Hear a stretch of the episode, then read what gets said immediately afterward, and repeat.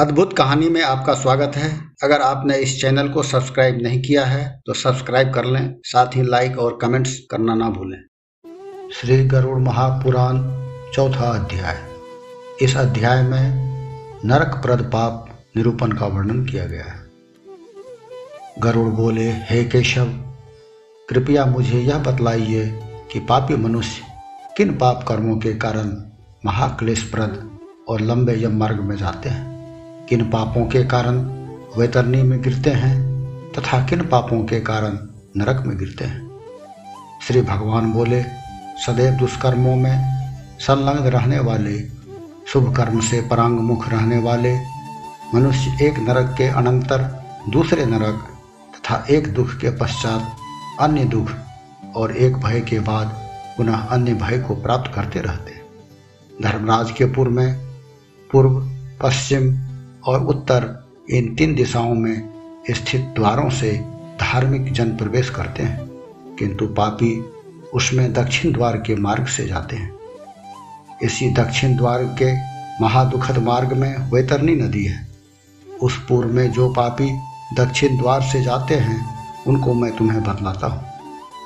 ब्राह्मण की हत्या करने वाले, मद्यपान करने वाले, गोहत्या करने वाले, बाल हत्या करने वाले, स्त्री हत्या करने वाले, गुप्त रूप से पाप करने वाले, गुरु के धन का हरण करने वाले, देवता के धन का हरण करने वाले, ब्राह्मण के धन का अपहरण करने वाले, स्त्री के धन का हरण करने वाले, बालक के धन का हरण करने वाले, ऋण लेकर उसे न चुकाने वाले, धरोहर में रखे हुए धन को हड़प लेने वाले, विश्वासघाती, अन्न में विष मिलाकर किसी को मारने वाले, दूसरों के दोषों को ग्रहण करने वाले, दूसरों के गुणों की प्रशंसा नहीं करने वाले, गुणी व्यक्ति के प्रति डाह रखने वाले, नीच पुरुषों से अनुराग रखने वाले, मूर्ख, सत्संगति से दूर रहने वाले, तीर्थों, सज्जनों, सत्कर्मों, गुरुजनों तथा देवों की निंदा करने वाले, वेद, पुराण, मीमांसा,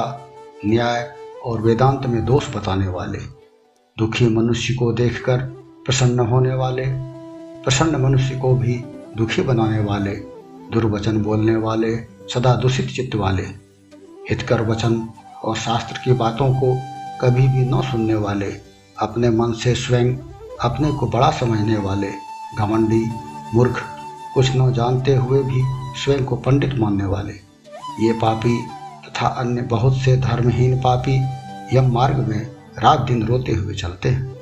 जो पापी यमदूतों के द्वारा ताड़ित किए जाने पर वैतरणी को प्राप्त करते हैं और उसमें गिरते हैं, उनका वर्णन भी मैं तुमसे करता हूँ। माता पिता, गुरु, आचार्य तथा अन्य पूज्यजनों का अपमान करने वाले उस वैतरणी नदी में डूबते हैं। पतिव्रता, सौचरित्र वाली, कुलीन और नम्र स्वभाव की स्त्री को द्वेषवश त्यागने वाले वैतरणी में गिरते हैं। हजारों गुणों वाले सत्पुरुषों में भी दोषारोपण करने वाले तथा उनकी अवहेलना करने वाले भी वैतरणी में गिरते हैं। ब्राह्मण को दान देने का वचन देकर बाद में उसको यथार्थतः उसी रूप में न देने वाला तथा ब्राह्मण को दान देने के लिए आमंत्रित करके भी उसे दान नहीं देने वाला, वे दोनों ही वैतरणी में गिरकर सदैव वहीं डूबे रहते हैं। स्वयं दिए हुए दान को बाद में वापस लेने वाला, दान देकर पश्चाताप करने वाला, दूसरे की आजीविका को छीनने वाला, दिए हुए या दिए जा रहे दान को देने से रुकवाने वाला, विघ्न उपस्थित करके यज्ञ को नष्ट करने वाला, कथा में विघ्न डालने वाला, खेत की सीमा को हटा बढ़ा देने वाला और गोचर भूमि को खेती के लिए जोतने वाला मनुष्य दूध, दही, घी, तेल, गुड़ आदि रसयुक्त वस्तुओं को बेचने वाला ब्राह्मण, वृषली अर्थात शूद्री अथवा अपने पति को त्याग कर परपुरुष गमन करने वाली नारी या पितृगृह में रजोदर्शन करने वाली कन्या का पति बनने वाला ब्राह्मण वेद में बतलाए गए यज्ञ से भिन्न समय में केवल अपने खाने के लिए पशु को मारने वाला ब्राह्मण, ब्राह्मण के योग्य कर्मों को न करने के कारण भ्रष्ट, मांसभोजी, मद्यपान करने वाला, उच्चृंखल स्वभाव का और शास्त्रों का अध्ययन न करने वाला ब्राह्मण, वेद पढ़ने वाला शूद्र, कपिला गौ, आम के नव पल्लव के समान आभावानी सुनहरे वर्ण की गौ का दूध पीने वाला शूद्र, यज्ञोपवीत धारण करने वाला शूद्र तथा ब्राह्मणी स्त्री का पति बनने वाला शूद्र, राजा की स्त्री के साथ व्यभिचार की इच्छा करने वाला, किसी भी वर्ण का पुरुष पराई स्त्री का हरण करने वाला, कन्या के साथ कामोपभोग की इच्छा करने वाला और पतिव्रता स्त्रियों के शील को दूषित करने वाला, ये सभी पापी तथा निषिद्ध आचरण करने वाले तथा निषिद्ध आचरण करने के लिए उत्सुक रहने वाले और शास्त्र द्वारा अपने लिए विहित कर्मों को नहीं करने वाले पापी वैतरणी में गिरते हैं। यमलोक के समग्र मार्ग को पार करके पापी यम के भवन में पहुंचते हैं और यम की आज्ञा से यमदूत उन्हें पुनः उसी वैतरणी में फेंक देते हैं। हे गरुड़, वह वैतरणी सभी प्रमुख नरकों की अपेक्षा सर्वाधिक कष्टप्रद है, अतः पापियों को यमदूत उसमें फेंकते हैं। जिन मनुष्यों की मृत्यु के पूर्व काली गौ का दान नहीं दिया गया हो तथा मृत्यु के पश्चात बांधवों के द्वारा जिनका और देही कृत्य, अंत्येष्टि और पिंडदान आदि न किए गए हों, वे उस वैतरणी में अत्यंत कष्ट भोगने के पश्चात उसके तटवर्ती सालमली वृक्ष में जाते हैं। झूठी गवाही देने वाले, धर्म पालन का ढोंग मात्र करने वाले, छल छद्म से धनार्जन करने वाले और चोरी करके अपनी आजीविका चलाने वाले, अत्यधिक वृक्षों को काटने वाले, वन उपवन तथा बाग बगीचों को नष्ट करने वाले, व्रत और तीर्थ करना छोड़कर विधवा स्त्री के सिर को नष्ट करने वाले पुरुष तथा पति के ऊपर दोषारोपण करके मन से पर पुरुष की कामना करने वाली नारी तथा ऐसे अन्य पापी भी सालमली के वृक्ष में जाकर अत्यधिक ताड़ित होते हैं। यमदूतों के द्वारा मारे पीटे जाने पर वे पापी उस वृक्ष से नीचे गिर पड़ते हैं। तब यमदूत उन्हें नरकों में फेंकते हैं। अब मैं तुम्हें उन पापियों के विषय में बतलाता हूँ जो उन नरकों में गिरते हैं। नास्तिक, मर्यादा का उल्लंघन करने वाले, कदर्ज, विषय भोग में लिप्त रहने वाले, दंभी और कृतघ्न मनुष्य नरक में गिरते हैं। कुआं, तालाब, बावड़ी, देवालय तथा प्रजाजनों के घरों को तोड़ने वाले मनुष्य नरक में गिरते हैं। जो मनुष्य स्त्री, छोटे बच्चों, पालन करने योग्य पारिवारिक जनों तथा नौकरों चाकरों और गुरुजनों को खिलाए बिना तथा पितृयज्ञ और देवयज्ञ किए बिना भोजन करते हैं, वे नरक में गिरते हैं। जो मनुष्य कीलें गाढ़ कर, बांध बनाकर अथवा लकड़ी, पत्थर या कांटे डालकर मार्ग को रोकते हैं, वे नरक में गिरते हैं। जो मूर्ख शिव, पार्वती, विष्णु, सूर्य, गणेश, सदाचारी सज्जन, गुरु तथा विद्वान की पूजा नहीं करते, वे नरक में गिरते हैं। दासी को अपने साथ सैया पर सुलाने वाले ब्राह्मण का अधःपतन हो जाता है। शूद्रा में संतान उत्पन्न करने वाला ब्राह्मण ब्राह्मणत्व से हीन हो जाता है। वह अधम ब्राह्मण नमस्कार के योग्य नहीं है। उसकी पूजा जो मूर्ख करते हैं, वे नरक में गिरते हैं। दूसरों के कलह से प्रसन्न होने वाले जो मनुष्य ब्राह्मणों के कलह तथा गायों अथवा बैलों की लड़ाई को नहीं रुकवाते अपितु उसका अनुमोदन करते हैं, अर्थात उसको बढ़ावा देते हैं, वे नरक में जाते हैं।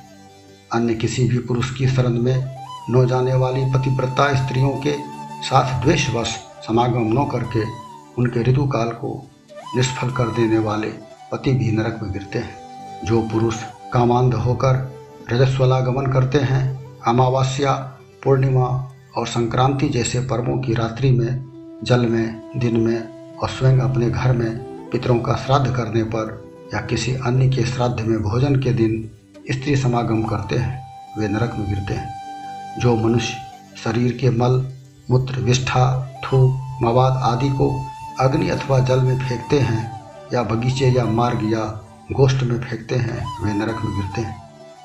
जो मनुष्य शस्त्रों, बाणों तथा धनुषों का निर्माण तथा विक्रय करते हैं, वे नरक में गिरते हैं। चमड़ा बेचने वाले वैश्य, केश बेचने वाली स्त्रियां तथा विष को बेचने वाले व्यापारी आदि सभी लोग नरक में गिरते हैं। जो मनुष्य अनाथ पर दया नहीं करते, सत्पुरुषों से द्वेष करते हैं तथा जो शासक अपराध के बिना भी दंड देते हैं, वे नरक में गिरते हैं। आशा लगाकर घर में आए हुए ब्राह्मणों, अतिथियों तथा याचकों को रसोई तैयार होने पर भी भोजन नहीं कराने वाले नरक में गिरते हैं। जो मनुष्य किसी भी प्राणी में विश्वास नहीं करते तथा जो सभी प्राणियों के प्रति निर्दय और कुटिल हैं वे नरक में जाते हैं। जो मनुष्य स्वयं ही जब तब संबंधी नियमों को संकल्प पूर्वक ग्रहण करके तत्पश्चात में इंद्रियों में संयम नहीं रख पाने के कारण उन्हें त्याग देते हैं वे नरक में गिरते हैं। जो मनुष्य आध्यात्म विद्या का ज्ञान देने वाले तथा पुराण को सुनाने वाले गुरु का सम्मान नहीं करते वे नरक में गिरते हैं। जो मनुष्य मित्र से द्रोह करते हैं, दो प्रेमियों की पारस्परिक प्रीति को समाप्त करते हैं अथवा किसी की आशा को तोड़ते हैं वे भी नरक में जाते हैं। जो मनुष्य विवाह और देव यात्रा में विघ्न डालता है तथा जो तीर्थ यात्रियों के समूह को लूटता है वह घोर नरक में रहता है और उसमें फिर कभी भी नहीं लौट पाता।